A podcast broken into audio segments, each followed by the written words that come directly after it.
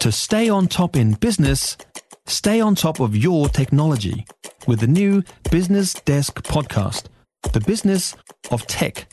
Listen on iHeartRadio or wherever you get your podcasts.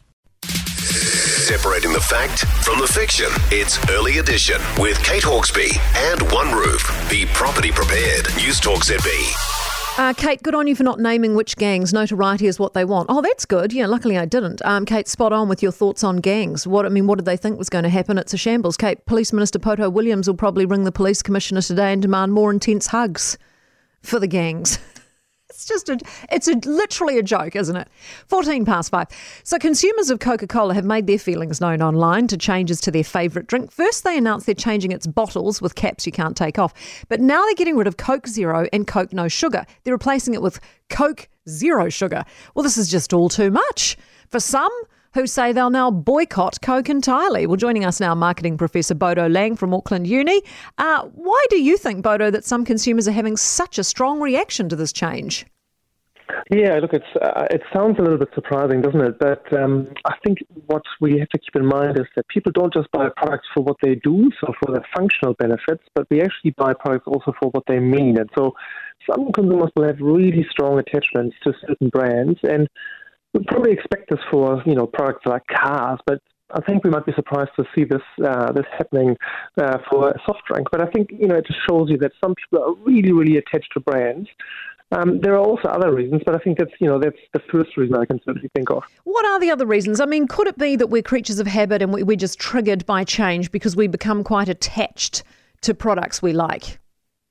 Yeah, absolutely, Kate. So you know, there's a there's a theory called reactance theory, and it basically says that um, whenever consumers feel that their freedoms have been curtailed, they react really negatively towards that. And there there are a couple of things that happen actually when when uh, when people have this sense of curtailed freedom.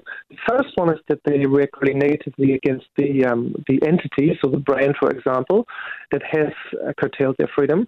The second thing that happens is that people feel a much stronger attachment towards the alternative that they suddenly can't have uh, have anymore. So in this case, this is exactly what's happening. Um, you know, people really suddenly express their strong desire and preference for these brands which seem to be discontinued, uh, and they're also reacting negatively against Coke. So it's a it's a very natural reaction that we can see here. A lot of people just worried that they won't taste the same. The new one, that's a fair concern, isn't it? Yeah, it certainly is, and it shows us, you know, that people uh, are really strongly attached. Uh, decades ago, Coke did um, a really, really major, major piece of research where they literally compared tens of thousands of different types of uh, taste variants to come up with what was called New Coke. And in blind taste tests, it was very clearly shown that New Coke was more preferred than the old Coke. But when consumers got wind that actually this was a different drink, you know, they reacted really strongly. And so they actually wanted to hold on to the old Coke, which was clearly shown to be inferior. But such was the power of the brand attachment. Wow, amazing. Bodo, thanks so much for being with us as always. Dr. Bodo Lang, who is a professor of marketing at Auckland University. Um, I'm surprised, actually, are you surprised at the sort of things people get upset about? It tends to be junk food that we get attached to and passionate about, doesn't it? You know, like there's petitions to bring back lollies or chocolate flavours. We seem not to be able to cope when they take away our favourite. I think I felt like that when they took away snifters. I was very upset.